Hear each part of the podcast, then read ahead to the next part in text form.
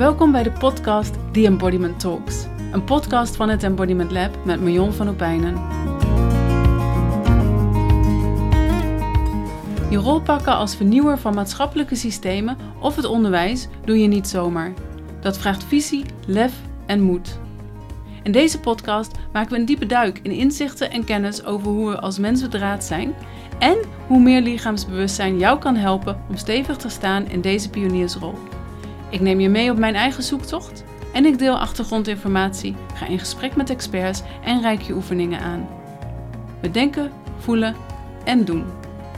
Leuk dat je hier bent en ik wens je veel luisterplezier.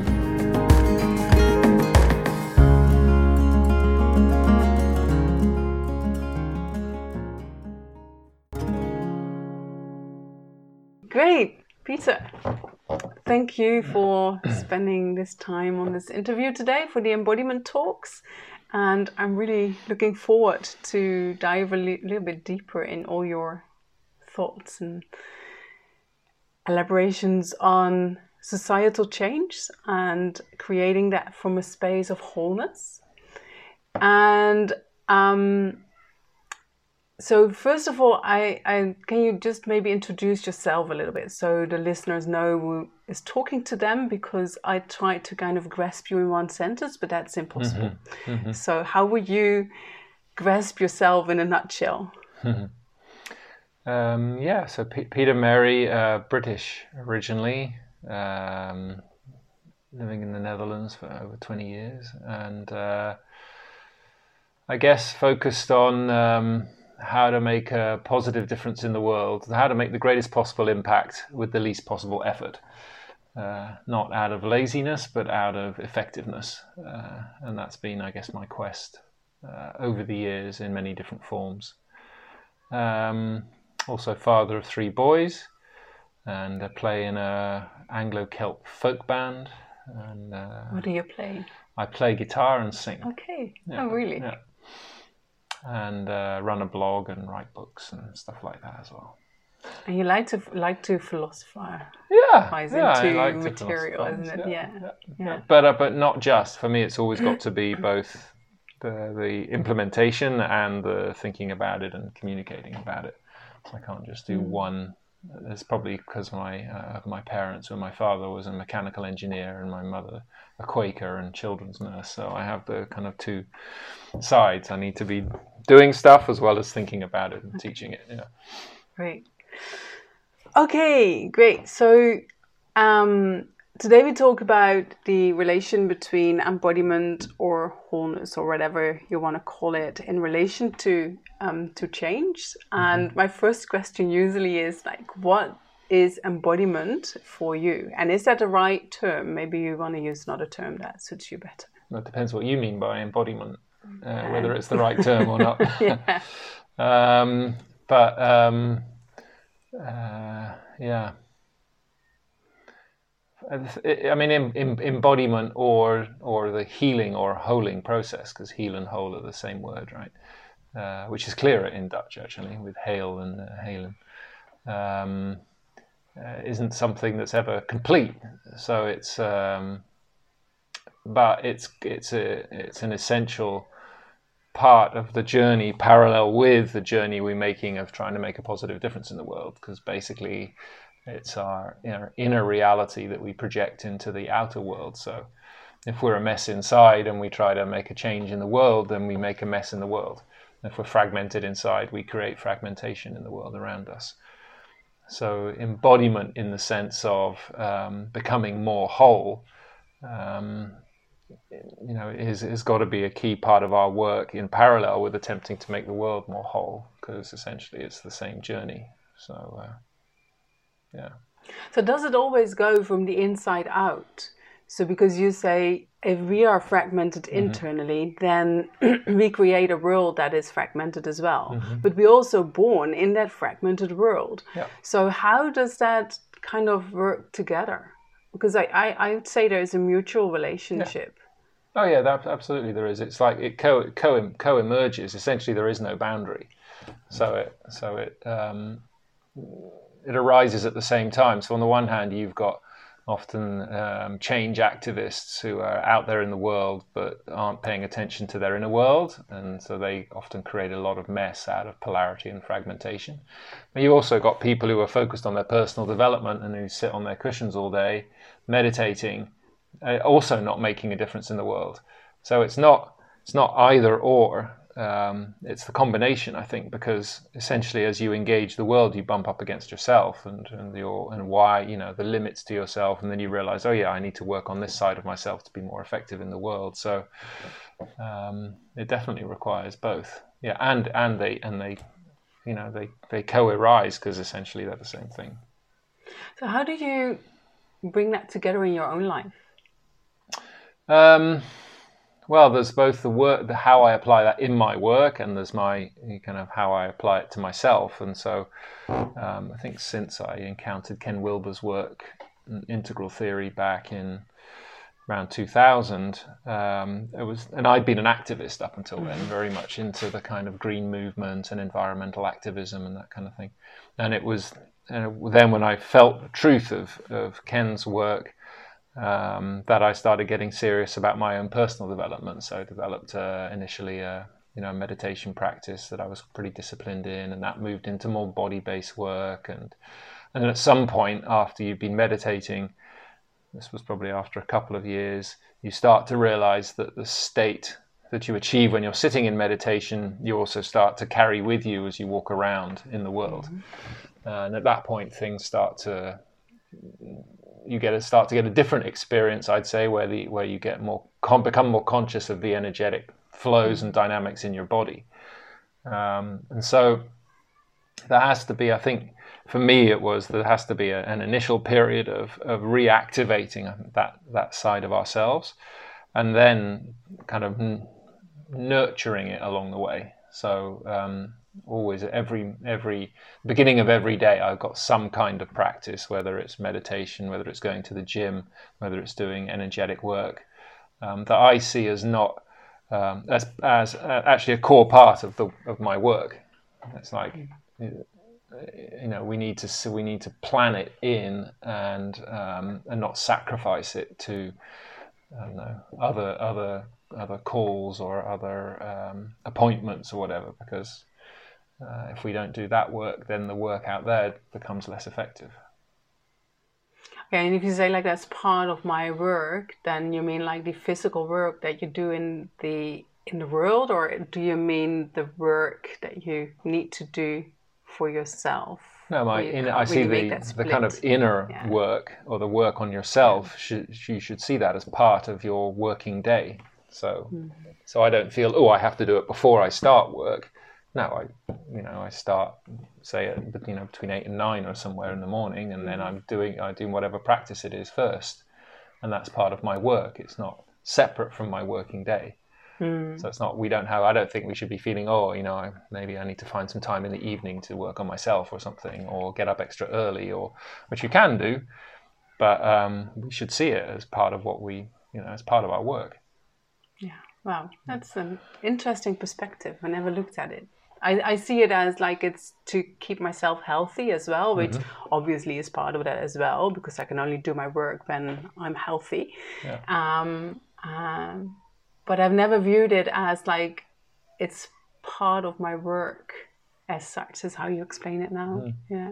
You mentioned Ken Wilber, who's been mm-hmm. an important, it seems like very key, a pivotal point in your own life, mm. um, turning your um, changing your perspective on the world and the world work that you do. Mm-hmm. Can you say a little bit more about the work of Ken Wilber so that the listeners mm-hmm. also know what you're talking about? Yeah, yeah. So I mean, um, Ken Ken's kind of intuition when he started his work was that uh, he says fundamentally nobody can be hundred percent wrong. So no perspective is hundred percent wrong, right? It's because it's mm. come from somewhere and so he was interested in how do you how do all these different perspectives and views relate to each other? So he spent years researching different philosophies different approaches different ways of thinking and put them all out on his um, floor of his uh, uh, house. And um, and, and was looking for patterns essentially. And the pattern that he landed on was he said oh right it looks like there are perspectives that say that the inside of um, rea- of people and reality is important, or the, the kind of you know, interior dimension, and others who emphasize on it being what you can see and measure in the world around us as being important. And then others who focus more on the individual person uh, perspective, and others who focus on the collective, so on the uh, cu- cultures of people or on the systems and structures of the world around us. And then he realized that these were just they were comp- they didn't have to be either or choices in terms of what is true or not. Like like let's say science and spirituality they're often arguing about which is right. But if you take just take it spirituality as being the interior perspective or the inner experience of the world around us and uh, science as being the exterior experience or way of measuring things then they can coexist so what that did was it helped to help me when I was when I was you know moving I guess out of this activist phase and feeling a little uneasy with the polarities that were um, embedded in it um, helped me to see oh yeah it's not it's how does every piece have its place? And when and when that um, kind of realization dawns I think it also opens up a, a lot of compassion because you realize that oh yeah it's not you know there's there's there's less room to to hate the other mm-hmm. because there is a because you can see it's got a place in the whole that everything in everything in the whole has its place and has its role. And so I think that's been his biggest contribution is to provide a framework that enables us to locate different perspectives and things in the world in a context. Um, he often says like uh, you release something by limiting it so by helping it to find its place, it can then really be what it is it's wanting to be and doesn't have to try to be everything else at the same time. So that was one important aspect of it was the, that kind of integral, those what he calls the four quadrants, that integral map. And then he added to that the, the um, developmental psychology research and spiritual development psychology or spiritual development research, looking at stages of development that individuals go through and collectives go through. Um, and notice that in all these different models, they're basically the same thing. He describes it as a, as a one mountain with lots of different paths. So all the different models of the different paths up the same mountain with the same plateaus, essentially. Um, but they described it from you know different perspectives, be it your emotional development or your uh, inter uh, development or more your spiritual development or you know um, and so that helped again to see oh yeah different people and different communities are at different places in on their journey. And that informs the way they see and interact with the world. And it's not that one is better than the other but uh, the question is how do you help um, fit the help people uh, navigate a world when they're coming from a certain place? How do you create life conditions that support them to be who they are essentially in a healthy way? Um, so that was uh, yeah that was another piece which in the particular one of those lines up the mountain that I picked up was spiral dynamics because it felt like a um, a very useful map of individual and collective development both for societal change as well as for organizational work. Yeah, and spiral dynamics work with different value systems in which we evolve as well as communities and yeah. as individuals. Yeah, there are different perspectives, different ways of seeing the world that increase with complexity by definition, because each new one, you know, transcends but includes the previous one. So that means that the complexity increases. So with each, as each new phase emerges, it encompasses more of reality. Yeah. And um, I was going to say something about you said before now I lost it. Anyway, that's how things go. Um, because what I find interesting as well in, in on the website from your book, Why Work, mm-hmm. you wrote in 2019, I think, mm-hmm. or mm-hmm. not recently. Um, what I liked is that you said like, and that's a little bit what I hear in what you now say as well about Ken Wilber and the spiral dynamics map. If you mm-hmm. put them on top of each other, as that and how we support each other is that humans are born to um, be full of life and mm-hmm. be creative mm-hmm. and um, uh, express themselves and all the different parts that they um, that we embody that you know we can express towards the real world and mm-hmm. and uh, and you also say like building a vibrant world together mm-hmm. and um, I was wondering because at the same time you talk about that fragmented world. So how do our current systems or the, our current way of living or working, as that book is also about why mm-hmm. work, mm-hmm. um, deadens this this potential that we actually embody as humans. Mm-hmm, mm-hmm. Oh, there's lots of aspects to that, but I think, um, say, one of the most important ones is that our civilization has um, evolved to emphasize and value really only the kind of cognitive rational intelligence and that um, and to devalue the um, the more I'd say emotional or instinctive or intuitive uh, intelligences.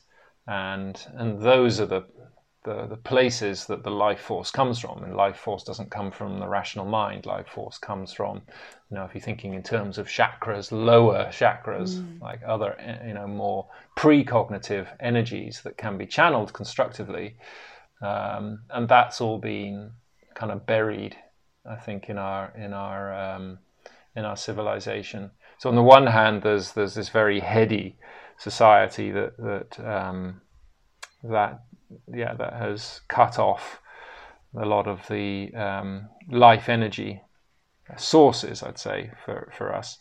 And then and then based on that, we've built all these systems and structures around us. So you know uh, ways of ways of governance, ways of employment, um, or and if you just take the the the kind of I guess yeah the world of work, then what um, what has really happened is that is that they've created a world of experts. So of like you know there's an expert for everything. You know your health. Uh, you uh, outsource to the to the to the medical expert. Your um, uh, food or something you you know you outsource to the supermarket or wherever. So we, all of these um, we've been discouraged from from learning about you know using our own intelligence or knowing for health, education, these kind of things, and to outsource that expertise to others. Um, which means, you know, where does it leave us? It leaves us kind of uh, consuming uh, consuming, be it be it the products that we're trying to be sold, uh, people are trying to sell us the whole day, or be it consuming healthcare because that's what we're told we have to do, or be it consuming education, or be it you know in a job where we're not encouraged to think about things ourselves, but just play our little role as a cog in the machine. Um, so it's it's removed the um, the um, the kind of uh, I guess the the innate impulse to want to um, have ownership over your your own life. So we've outsourced in a way the management of our life to others, mm-hmm. and therefore people are kind of well, you know, why am I here and and and um, what's the point? You know, so when you lose that sense of meaning and purpose, I think that's when that also um, that also means that we that deadens us as well.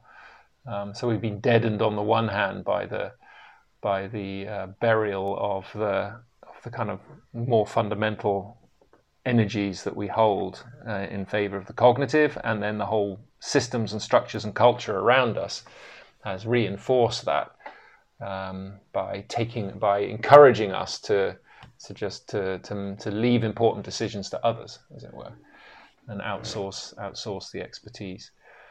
So why work is was really about how we can how we can build systems and structures locally um, that would um, bring that back. That would enable us to have more control over our own lives, over our own kind of economies, uh, our own food, our own healthcare, and at the same time build a fabric of relationship um, with the people who we live with uh, in our neighborhoods and things. Um, so, yeah.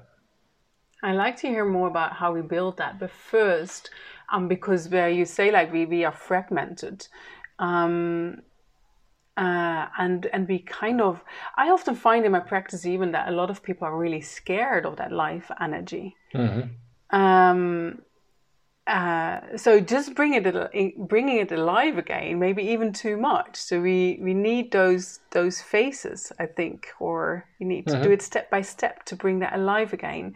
But um, interesting to talk about. But first, I you claim that this is rooted far before in our history, Mm-hmm. um, where we actually already separated from the sense of of yes, we separated ourselves from like the community. Mm-hmm. And um, can you pl- explain a little bit more about this? Because what we often say is that the fragmentation is from the capitalist system. Mm-hmm. Um, but if you if you look at your theory, like where we already lost it, then it's Yeah. the capitalist system is just a result of that as well. Yeah. So can you elaborate on that? Yeah, yeah. Capitalist system is an expression of that. So um, yeah, for about three um, million years, we lived as hunter-gatherers, you know, and uh, and in that period, we were we acted instinctively from uh, a sense of knowing. Uh, that everything was interconnected, but it wasn't an abstract concept. We didn't sit around talking about it. We just felt we were part of some kind of, you know, web of life, I guess. Um, and that got reflected in the rituals of the tribal, you know, when we were in tribal societies, that's what the whole society was about. It was about reinforcing that sense of connected interconnectedness, um, honoring lineage, um, and developing a sense of belonging and safety. So, so what was core in that um, phase of our development was it was all about the sense of belonging to this broader community of life, essentially, without it being abstract. So, so they would never have talked about it like this. It was a pre-rational, I guess, pre-cognitive experience. And it's the same experience that you know we have when we're born for the first couple of years is that we experience ourselves as kind of one with the environment and particularly the child with the mother. So there is no uh, like no uh, understanding or no perception of of separation. Um, and and it's only when as as individuals when at some point we become aware of our sense of separate self and we and the kids start to go me me me and I I I which they don't do for the first couple of years um, that's when that the the development of the ego, which is just an, a neutral psychological term, meaning the sense of separate self, when that emerges, you know, then there is the realization that there's me and the other. And the question at that point is, are you able to hold that sense of separation, um, and while remembering the interconnectedness that you felt before that? right? So that, so that that sense of, of, of, different parts, different a multiplicity of things, a diversity of things, all of which have their own value, um, rests in a, deep felt sense of interconnectedness. Right? That's the healthy path. Yeah, so that you can actually sense them both. Yeah. And yeah. that also means that you can be authentic in the community because you bring in yourself, yeah. but you always know that you do it um, to the service of community or yeah yeah um, underlying yeah. underlying it you know that what holds it all together is this sense of interconnectedness of relationship so you're able to honor all of the of the diversity of people you know the diversity of perspectives um, because you know underneath it's all one essentially yeah. and that's and that's not a, an abstract thought that's a felt experience now so my thesis, which comes out of actually uh, came out of a number of places, but the, I think where it was most clearly described is Ken Wilber's book Up from Eden, where he describes the kind of human journey. And the moment that we moved from that hunter-gatherer sense, you know, of living in tribes, and that the sense of separate self emerged for the very first time in humanity. I mean, we actually, as as as babies, and from the beginning in the womb go through the same journey that humanity has been through over millions of years. You know, we go through that same journey in the womb. We just do it a bit faster than, than we did first. But that but that moment of realization of the sense of separate self, for some reason, and uh, I've not found anybody who's been able to explain why, but for some reason in the West, we um, as we pushed away from that earlier phase of being, and you have to do that. You have to uh, differentiate from, from where you were before to create space for the new way of seeing things to emerge. Instead of then re including, wrapping back in the path we'd walked so far, for some reason we transcended and we uh, split off, we transcended and repressed that past. Uh, and so that meant that we had this sense of separate self evolved, but we had um, lost the the the interconnectedness, the experience of interconnectedness within which it rests.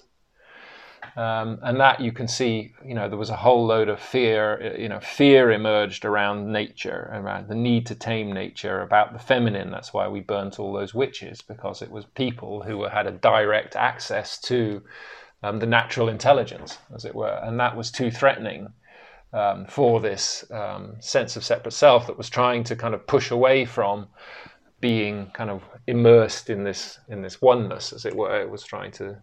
But that's a very big jump from like three hundred thousand years ago, Three- or when they yeah, um, whatever, yeah. did you start to the um, witch hunting in the um, Middle Ages?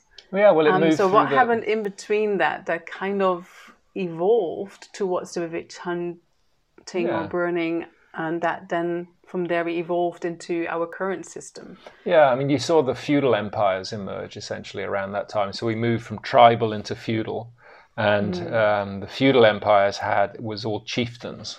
Basically, they were all chieftains and the and the top warriors, you know, fighting each other for uh, respect and for them to be see themselves. And this is what you see in street gangs today. You know, it's this whole culture of respect and who's the strongest and who can show themselves to be the strongest. Well, that's what we went through in our feudal empires.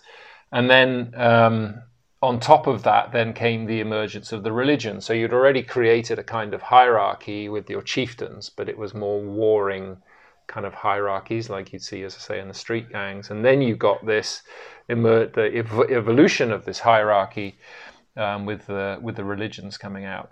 And and what they did is they took the hierarchy, and this is a classic example of the the disembodiment that then went on. So part of that separation that happened was from the earth, from the feminine, from the body, and it was all kind of about you know ascendance, really getting away from here, transcendence, and that's if you look at all the religions, they put the God outside of the material world. So there's this kind of entity out there, and our job is really to you know to um, to get out of this material world, to to get beyond emotion.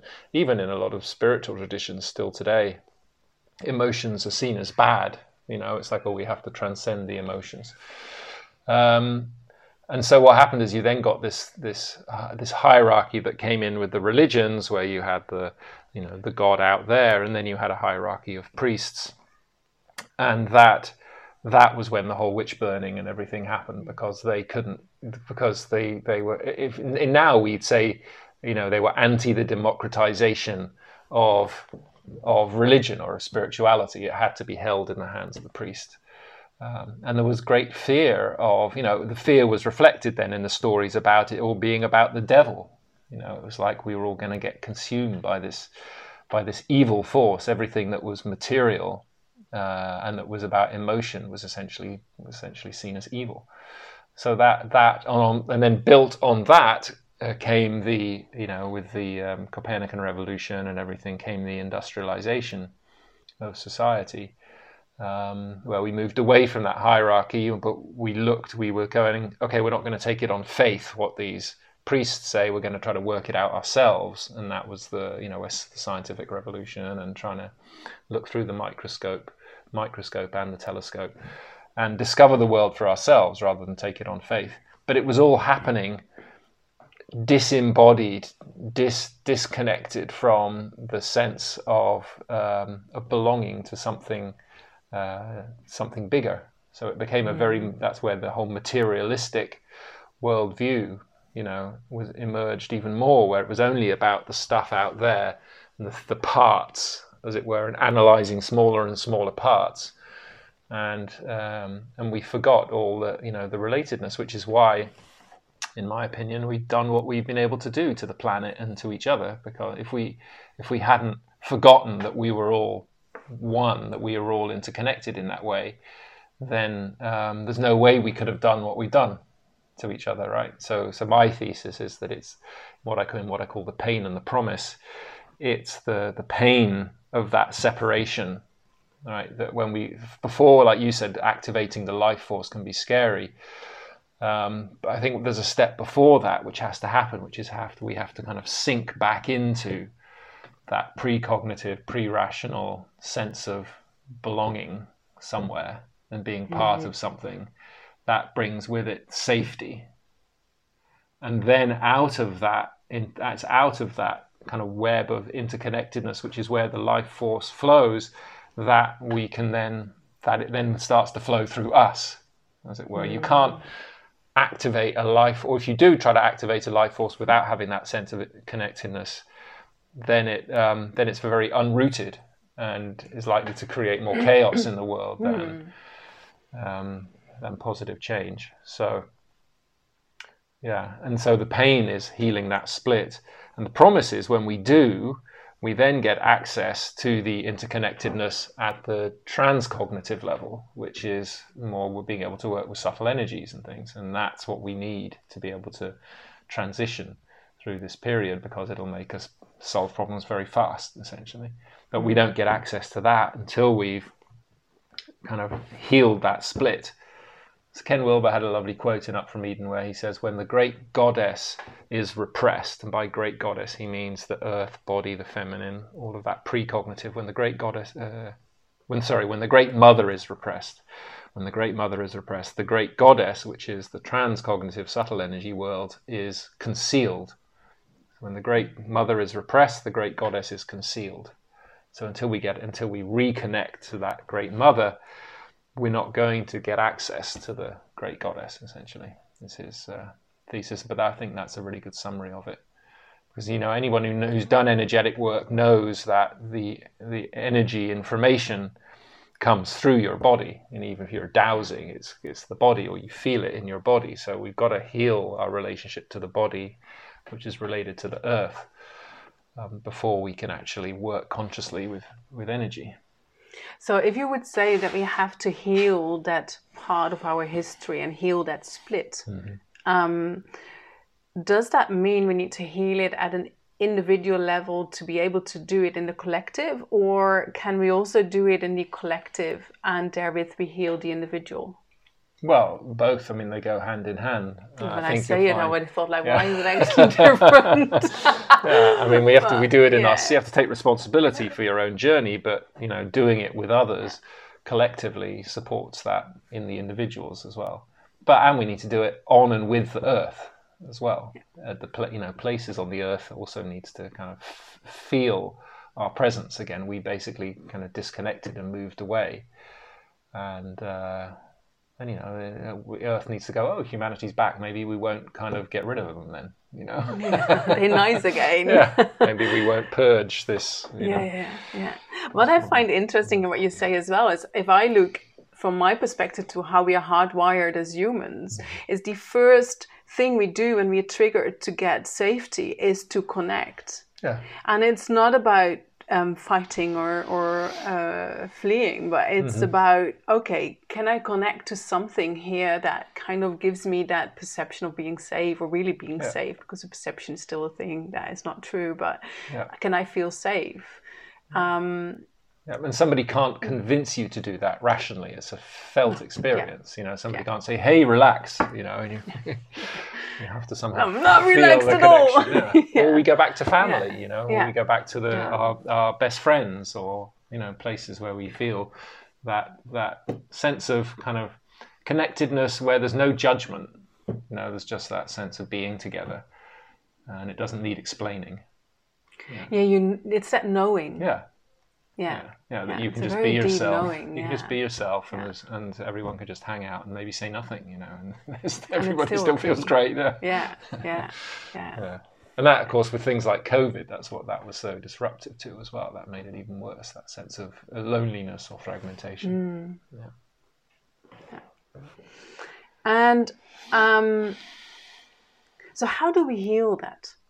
How can we come to a healing process? And you said, okay, we need to get back to our bodies, we need to ground, but that's all for many people that is still it's a very few that kind of practice that.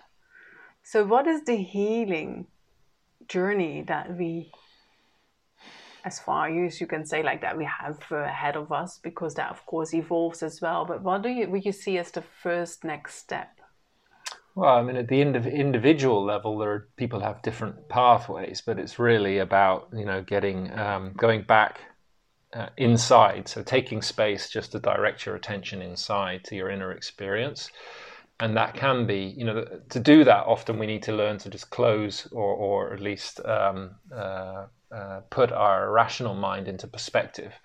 So a basic mindfulness practice is good for that, where you're just sitting and you're just noticing, oh yeah, look, you know, all of these thoughts and emotions, they just arise and they go. You know, so there's nothing permanent about them. You know, they just mm-hmm. come and they go. But that thing that is noticing that, your awareness that is noticing that, doesn't change. Right? It's permanent. It's just there mm. the whole mm. time. I mean, you know, the whole time we're aware of something. Um, but all this stuff does. So the moment, you know, what a what a what a simple meditation practice can give you is just that ability to detach from all the kind of busyness in our heads and around us. And it's only, I think, until we're until we're out of that distractedness where we're kind of flailing around um, in in our world of thoughts, worrying about the past or worrying about the future, or caught up in all the stuff out there.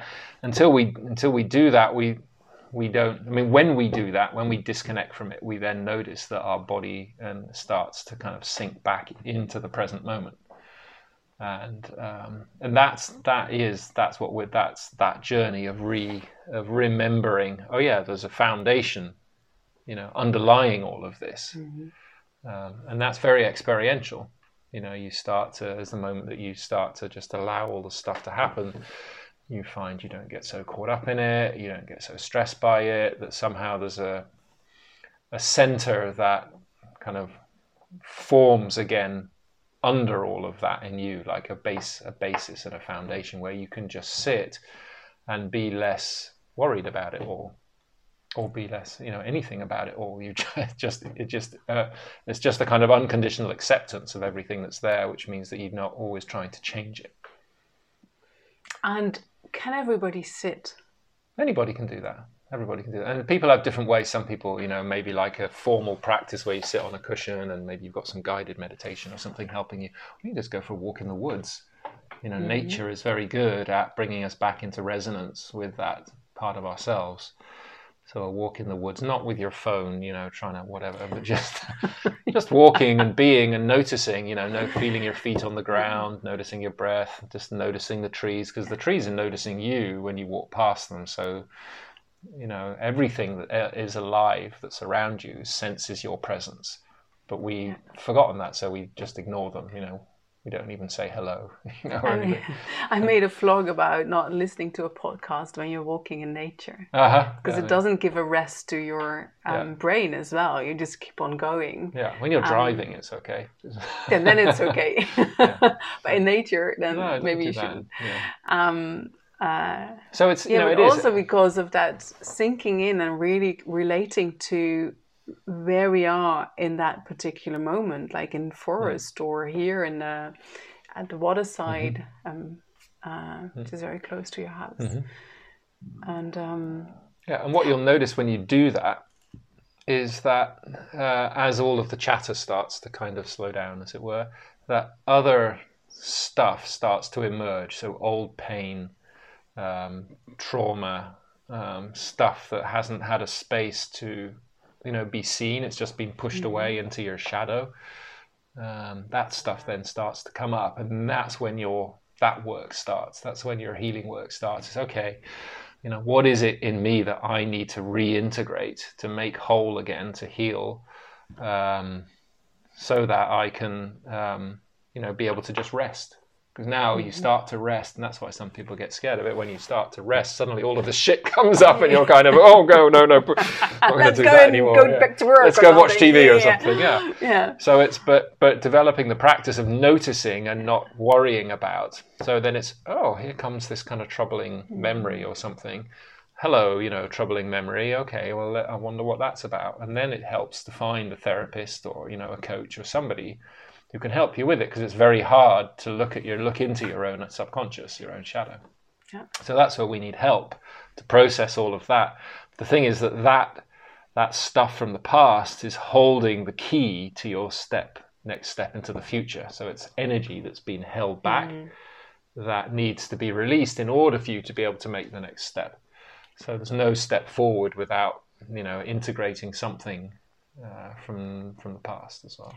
What I like is also that you say like go into nature or something to bring in that motion there as well, because I do really believe that being mindful is is part of it, but being able to release energy from your body through movement is from my point of view very important because that's simply how the body releases and Yeah. how like animals release in in nature as well Yeah. um, and we sometimes even find like although that mindfulness is is more accepted nowadays but that part of embodiment and bringing things into motion em- emotion and really releasing the energy from the body Yeah. that is i think the next Yeah. step that we have to make Yeah.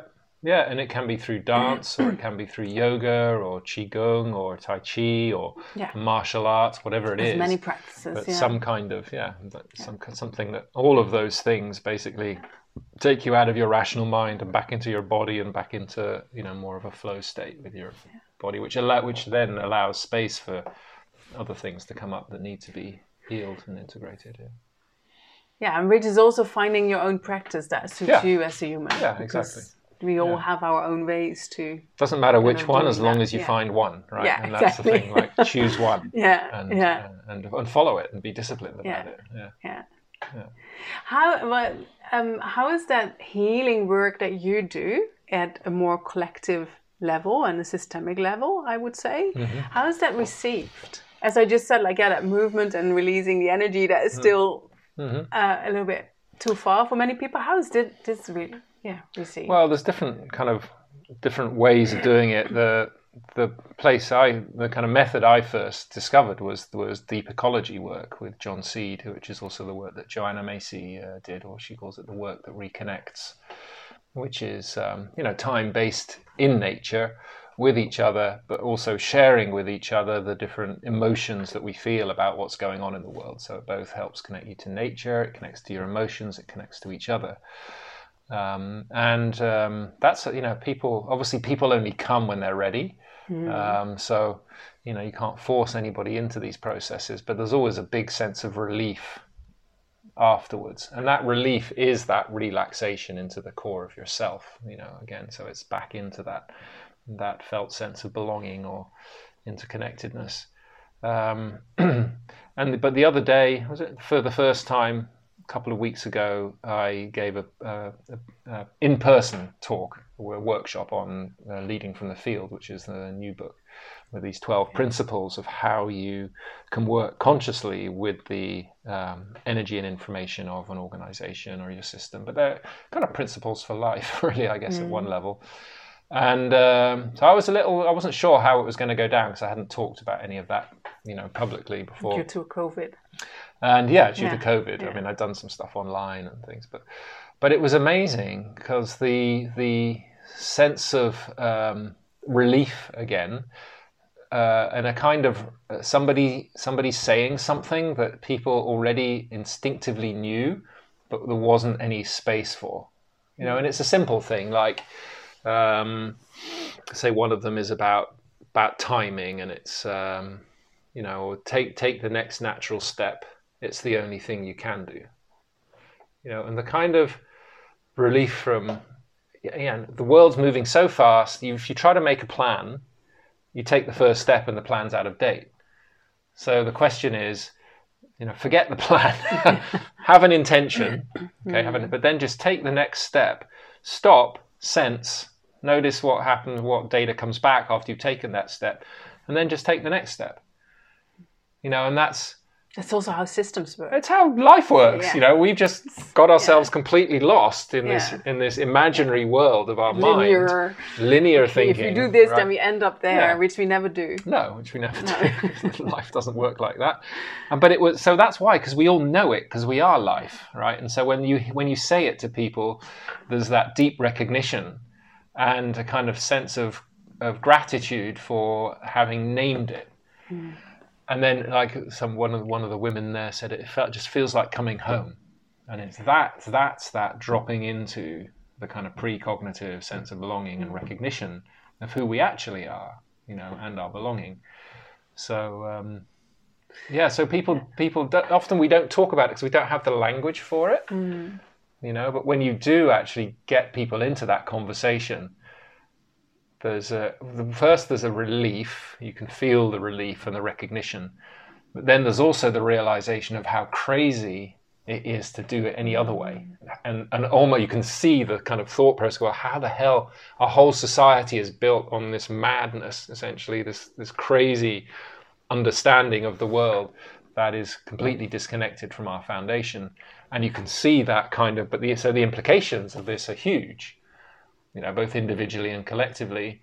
But once people feel it, there's no going back. There's no kind of, oh, this can't be right. You know, there is, yeah. the question is, how do I then kind of take that realization back into the world, into the crazy world, you know? How do I, in a way, how do I take my sanity into this insane world? And um, so that's, you know, part of what we're doing now is planning a, uh, a kind of year long program where we'll take one principle a month and just dive into wow. it, but then practice it over the, and then come together and share with each other what was it like to try out, you know, working from that principle. How did that work? And then, okay, here's the next principle. Let's try this one just to you know just to discover it and try to create some kind of cosmic grooves as mm. ken wilber would say or some patterns that will make it easier for others to adopt later on or morphogenetic fields as rupert sheldrake and if people would be interested in joining that one month inquiry into one of those principles is it possible to join that as an external like just yeah yeah, yeah it'll be open for anybody how can they find it uh, well best thing is to go to the website to go to petermerry.org and sign on for the newsletter and then uh, you know okay. I'll announce it there. Okay, I'll put a link with the show notes. Yeah, okay, yeah, great, yeah. yeah. yeah. Which I find interesting what you say is that um, um, what I notice when I work one on one, if there is that deep truth coming into the body, then the body takes that that inhale and mm-hmm. exhales with a sigh and it's an mm-hmm. autonomous mm-hmm. movement so i yeah. can ask you to take a deep breath and blah blah blah but this is like you just see that body of oh yeah like it comes into kind of a relaxation. And I hear you say yeah. that that's the same that you experience in in groups. Yeah. Um, when there's that truth that you can sense that it's true, a really yeah. deep truth. Yeah. Recognition. yeah. Yeah. Yeah. Wow. Yeah, and that's what you know. That's the work first is to get is to remember, which literally means to put back together again. You know, mm-hmm. we need to mm-hmm. put ourselves back together again, particularly reintegrate that foundation, and then and then we'll know what to do. Right then, the life. Then at the moment, we've kind of blocked blocked ourselves off from the source of the life energy. We kind mm. of cut ourselves off from it, and when we reconnect to it, it'll start to flow through our body mind again and it'll that natural intelligence will inform us about what we need to do next so we don't need to think it all up right the intelligence is there we need to ask the question and then pay attention to the answer right that, mm, that's that's yeah. another big relief it's yeah. oh you mean i don't need to work it all out myself no you need to be clear on the intention then you need to let it go yeah. and then you need to see how life is going to help you actually mm. move in that general direction yeah. And it's all so much simpler than we've made it. We've massively overcomplicated everything through our minds. And it's much, much simpler. And if we could, if we kind of could, could learn to work more simply, but from that foundation and from that kind of intuitive uh, way of knowing, using our great intelligence and technology mm. and everything else, but as the servant, not as the master, mm. you know, then we can get through this no problem. Yeah. That's hopeful. yeah. Just one more question mm-hmm. um, before we come to an end is because you're one of the initiators of Ubiquity University. Um, which I find a really interesting concept. Mm. Um, so I'll also put a link with the show notes.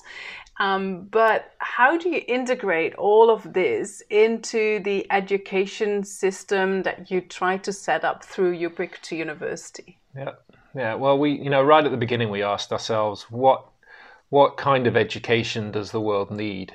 right now, and we asked ourselves, but we also looked at you know what was going on at the world and research, a lot of research as well, and and inspired also by Ken Wilber's um, work, we, we we came down to a kind of tripartite design to education where one third was cognitive learning because you know there's stuff we need to know and learn about.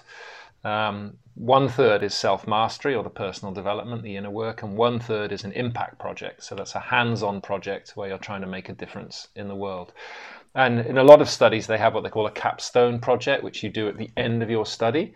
But we say, no, no, that starts at the beginning. So you start your project right at the beginning because that's when you realize why you need to learn what you're learning and why you need to work on yourself. So those three strands of, of, of what they call the I and the we and the it. So the it being the third person objective study, the I, the inner experience, and the we, the creating of something in the world. Um, that uh, that's a very powerful process and really equips people um, far more effectively than most uh, educations to actually uh, make a make a positive difference that um, is going to come from that place of wholeness rather than from that just that place of fragmentation. So, yeah, so so that's what we've been do- building over the years, and we've now kind of uh, with this whole emergence of regeneration as a theme instead of sustainability. You know, it's kind of well, we can't sustain. We're beyond trying to sustain things now. We need to actually mm. things have been damaged both in the, our ecologies, in our communities, and in ourselves, that we actually have to regenerate them. Now, if you think about it, is regeneration means rebirth, so going back um, to the early stages, which is what we were just talking about with getting back to that foundation. So we, this inner regeneration is to go back and heal that split and come home in our bodies uh, to be able to go out again. Um, but likewise, we're going to have to do that in our communities, uh, in a lot of ecological systems, so that so that life can actually you know flourish again. Whereas at the moment, it's uh, kind of draining out of a lot of our systems. Um, yeah. So it's not about it's not about going back to the way things were. It's about healing the separation, and then um, and then using the best of everything we have today grounded and rooted in that foundation mm-hmm. to make a positive difference. Yeah. yeah, and in that relation between my authentic self and my belonging to the community. Yeah. Yeah. And if we keep that sharp in what we do, then we can use anything what we have. Yeah. You know, it yeah. has brought us a lot as well if we look at um, technology and things that we have now.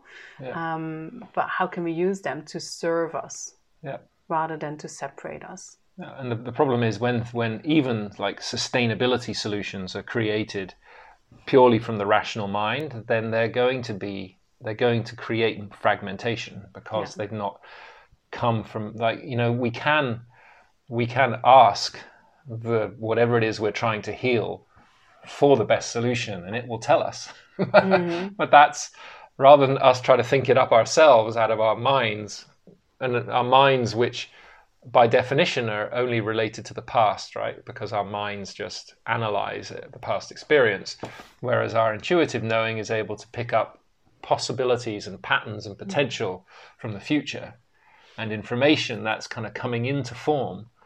Um, so, so if we if we learn to to to to kind of start to access possible solutions through that intelligence, then they're far more likely to be solutions that are aligned with the wholeness of life rather than something that we've just created from a kind of mental conception. Mm.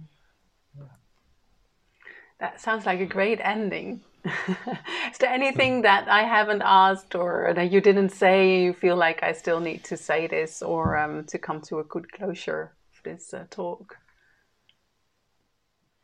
Uh, there is one thing actually comes to mind when you ask, which you did touch on, then we didn't go down that route. It was this whole question of linearity. Yeah. right. Because it was after that, the hunter gatherer, as we moved into the feudal and everything, that that's when our uh, linear experience of time emerged. So actually, our understanding and experience of time as linear is a recent phenomenon if we look at the history of humanity. Right? So before that, we experienced it as cyclical. Mm-hmm. As far as we consciously yeah, experienced we were, yeah, it. we, we just experienced yeah, it. We so just it was, were. Yeah, but we knew that things came Yeah, back yeah. again, and we were very much in the present because we needed to be alert, you know, to all the dangers and things. And then when you know this kind of sense of separate self and the rational and everything emerged, it emerged with this with this sense of linear time, which in itself isn't a bad thing, but is a problem when it forgets the non-linear context, Mm. right? Um, and so our whole stories of personal development, uh, of being it being kind of one directional of, of evolution, which means to spin out of something, right? Um, they're all they're all grounded in a in a perspective that's only half of the story. And us being aware of that, being aware of this one this linearity in our in our in our thinking, which is um, inadequate to be able to deal with because it's a it's a it's a poor reflection of reality. Therefore, it's inadequate to be able to come up with decent solutions. The linearity in time and our sense of fragmentation in space. So those two things, the linearity and the belief that everything's separate, um, to become aware of how those inform the way we think about things and the way we lead our lives is an important first step because essentially uh, it's not as linear as we think it is. And this is my whole my PhD work on evolution theory, is saying it's much more like a breathing process um, that that that create the way there's a polarity between current and possible or current and potential, and that then is what pulls something into reality. It's like the Can you make this concrete on how? What would be an example? Well, I mean, it's happened. We're doing it all the time, but just unconsciously. It's like the moment that you have a desire for something, um, that creates tension, Mm-hmm. right? So here I am now, but I'm dissatisfied with something, and I want something else, right? So that creates a tension.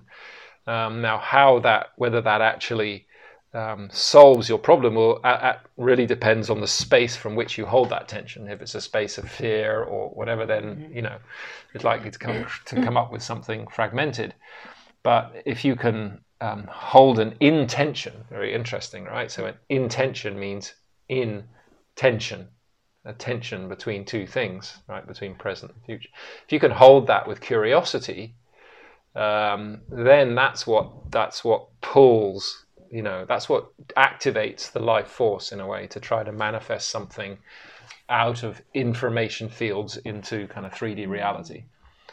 Um, and so that's a whole that's a whole practice, which is learning to become uh, co-creators in our reality, right? not again the consumers or the victims, but actually a realization that hmm, we can choose to um, uh, influence what it is that manifests in the world around us using our mind grounded in our sense of interconnectedness or grounded in our heart more because the mind sets the intention but the heart pays attention. So this is that's more kind of heart energy and, and mind information that come together to be able to um, actually co-create reality.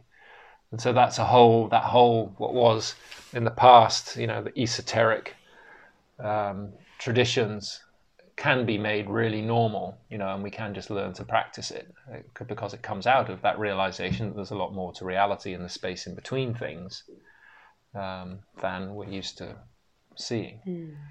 Um, so yeah, so it's really I wanted to make sure that we cover that we kind of that question of the linearity, Yeah, yeah. um, because things are, and that's the, that's it's related to this thing that if you want to take a step forward, you've got to kind of it's that step forward is related to something here as well. Right, that step there is related to something here. So those two are in interaction with each other, which is why if you find you're you're about to take take a big step in your life, you'll find that you'll get confronted with some shit you need to clear up, basically, and that's the deal. Yeah. yeah. That the past, the past and the future, uh, such as they exist, are intertwined. Yeah, because otherwise you way. would have already been there. So there's Yeah, something that needs clearing to be able Yeah. to actually come there as well. Yeah, yeah, and then it's just, and then so the, the so the trick is to is just to being present then, and uh, and noticing the intention and noticing what that brings up and that pro that future and past, as it were, process in the present through you. Um, but first, you've got to have the space to be able to do that and not get worried, fearful, or distracted by it. Yeah. Yeah, and being able to hold it. What we yeah, spoke about it. before, Yeah. like, you know, Yeah, being with it, holding it, not getting into a panic or fear or anger. just letting it, it'll move in whatever way it needs. And it, you can even feel it in your body. Like if it feels stuck, and then if you can just be with it, then it starts to move, you know, in your body. Yeah, and that's where the practice comes in. That's the practice. That's our circle for today then. yeah, there we go. There we go. Great, beautiful, very inspiring to hear your thoughts and to um, elaborate more on that. Um, thank you very much for giving your time to all the listeners. Mhm. And um, yeah, You're welcome. Thanks for asking Yeah. the questions. yeah, pleasure.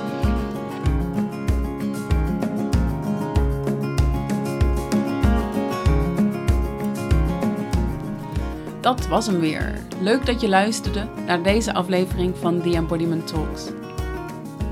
Ik zou het leuk vinden als je me laat weten wat je ervan vond of welke inzichten je eruit, hebt gehaald. Mail me op marion.embodimentlab.nl Dit mailadres kun je ook gebruiken om met me in contact te komen. Of als je me een onderwerp of vraag wilt sturen, zodat ik daar in een van mijn volgende afleveringen dieper op in kan gaan. Wil je op de hoogte gehouden worden van nieuwe afleveringen? Abonneer je dan op deze podcast. Of ken je iemand voor wie deze podcast ook interessant is? Twijfel niet en stuur een link door. En vergeet ook niet deze podcast te liken of een comment achter te laten als dat in jouw podcast-app kan. Meer informatie over mijn werk vind je op mijn website embodimentlab.nl. Korte filmpjes over relevante onderwerpen post ik op mijn YouTube-kanaal Embodiment Lab. Dankjewel voor het luisteren en graag tot een volgende keer.